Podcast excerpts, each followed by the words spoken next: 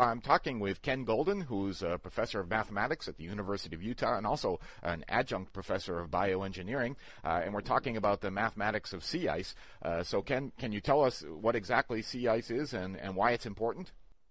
Yes, Mike. So sea ice is frozen seawater. Now, seawater has salts in it, and when seawater is frozen, the salt itself cannot be incorporated into the crystalline structure of the ice. And so what happens is you get the sea ice is actually a composite material of pure ice with fluid inclusions of brine. Uh, there's also little air pockets and some solid salts as well. But the, the bottom line is it's really a it's a composite material. And in particular, the, the volume fraction, the connectedness, and the anisotropy, namely the geometry of this of this complex brine microstructure depends strongly on temperature. So as the, the ice warms up, the uh, the relative volume fraction of the fluid goes up, and you get increasing connectedness, and this affects many of the properties of the uh, of the ice. One of the main reasons it's so important, um, it's it's an indicator and an agent of climate change. In particular, the two principal geophysical fluids that dominate our Earth's climate system are the ocean and the atmosphere. And in the polar regions, the sea ice uh, is the boundary layer which separates these two fluids, and, and as such, it mediates the exchange of heat, uh, moisture, and momentum. In the global climate system, sea ice is extremely critical. One one reason is, uh, put it simply, um, white sea ice reflects incoming solar radiation, whereas dark seawater absorbs. And so uh, the presence of the polar ice packs uh, around the poles is extremely important for deflecting or uh, reflecting incoming solar radiation. So if the if the ice pack is not there, which is sort of what's happening in the in the Arctic in particular in the summer times, there's much much more solar radiation being absorbed by the polar oceans. Another reason why sea ice is so important is the role that it plays in polar ecosystems. Namely, sea ice and in particular the fluid inclusions in sea ice, play host to robust extremophiles, namely communities of algae and bacteria that live in the fluid inclusions in the sea ice, and how they do this is extremely interesting. But in particular, those those rich communities sustain um, the marine food webs of the polar oceans, which are actually the richest in the in, in the world's oceans. And where does mathematics come into play in uh, figuring out the, the properties or, or the behavior of sea ice? Well, one of the most important ways in terms of the global climate system is in terms of what are called GCMs or global global climate models. These are models that that try to uh, describe the evolution of uh, as I said, the two main principal geophysical fluids, namely the ocean and the atmosphere, but in particular, this boundary, namely the sea ice, is a very important component of these of these models. And the underlying types of mathematics are partial differential equations, which are used to describe the, the dynamics and the evolution of these fluid systems, the climate system in particular. Also, statistics plays a big role in characterizing these very complicated uh, geophysical fluid systems.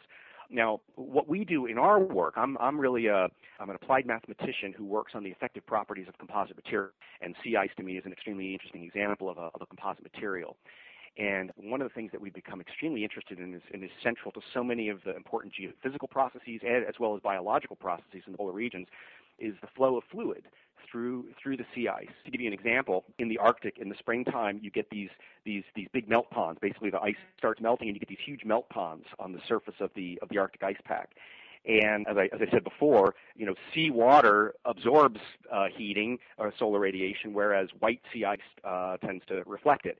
And so, so how much water, how much melt ponds the, the area fraction of melt ponds that are on this the Arctic ice pack is very important in terms of the, the role that sea ice is playing in, in climate and absorption of solar radiation.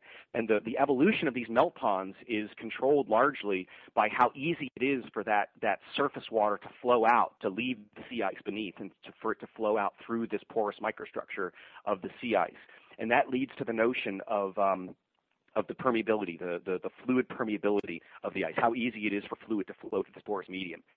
And uh, in addition to this, this melt pond evolution issue, ice permeability also constrains the formation of snow ice, where water, seawater percolates up through through the sea ice and floods the surface, and then forms new mixes with snow on the on the surface of the ice, and forms new sea ice, and that's called snow ice formation. And it's it's the permeability, the fluid permeability of the ice, which controls that.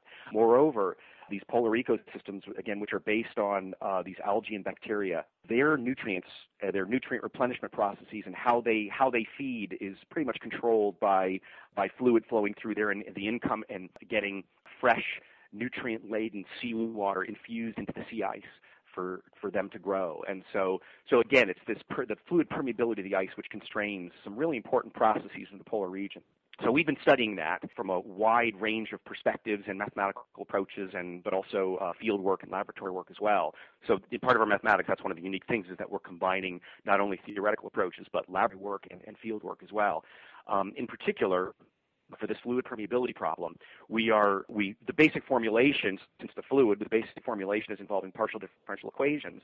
But then what we're really interested in is the effective behavior overall of the fluid moving through the moving through this porous microstructure, and that leads us to the field of, of what's called homogenization, where one looks at which is a branch of mathematics developed to look at the uh, effective properties of inhomogeneous structures.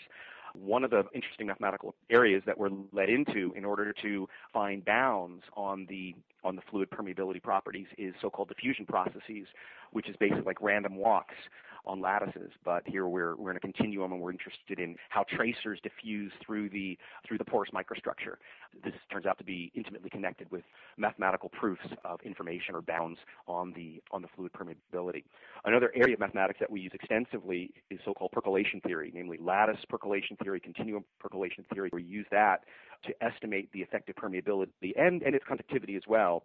And in particular, there's a, a critical behavior that is exhibited by the sea ice microstructure around a critical brine volume fraction of about 5%, namely uh, below this uh, brine volume fraction. Uh, and this, this, I should say that this, this uh, brine volume fraction of about 5% corresponds to a critical temperature of around minus 5 C, for a typical bulk sea ice salinity, about five parts per thousand, and we, we, we termed this the, the so-called rule of fives because of all the fives. And, the, and the, the upshot is that below that critical temperature of about minus five C, the ice is effectively impermeable and to fluid transport, and above this critical temperature about, about minus five C, the ice is, is permeable and increasingly so with increasing temperature.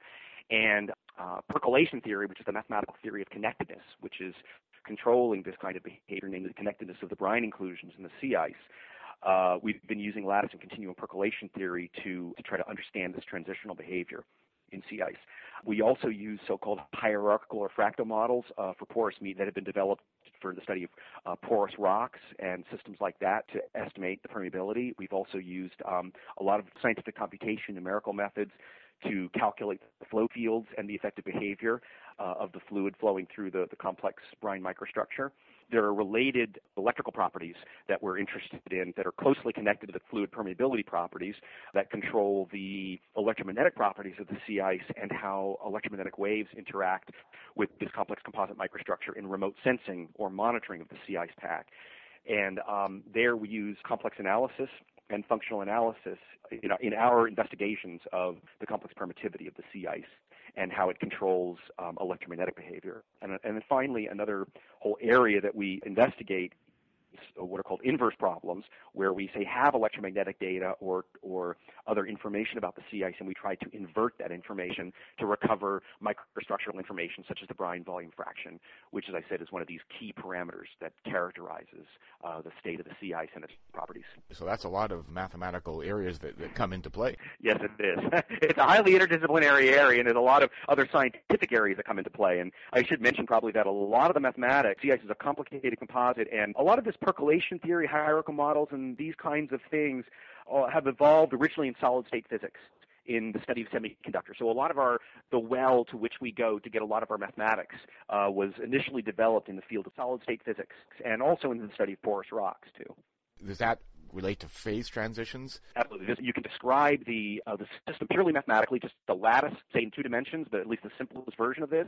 And basically, uh, uh, one goes to each bond of the lattice, and with you flip a, a weighted coin with probability p, the bond is there, it's open, fluid can flow. With probability one minus p, the uh, the bond is closed, fluid cannot flow. Uh, as p changes, what one looks at in this model is uh, is how the, the clusters, how the open clusters evolve and how they grow with as as p increases. And and lo and behold, the interesting thing about this model is there's a critical point, what's called percolation threshold, two dimensions for the two-dimensional square lattice. This percolation threshold occurs at 50% precisely. And that's just like critical temperature in, in statistical physics and phase transitions, like the freezing point of pure water at zero degrees C. The, the, the underlying mathematics is extremely similar, and there's a deep there's deep connections between this this pure percolation model that we use to describe sea ice and um, and this and the whole branch of statistical physics and statistical mechanics that's been around for you know over 150 years to describe uh, phase transitions in in materials and gases and solids and, and, and so on. Uh, thanks, Ken. It's Ken Golden of the University of Utah. In the next three parts of the interview, Ken talks about challenges in the field of sea ice research, some of his adventures in the Arctic and Antarctic, and how undergraduates are involved in the research.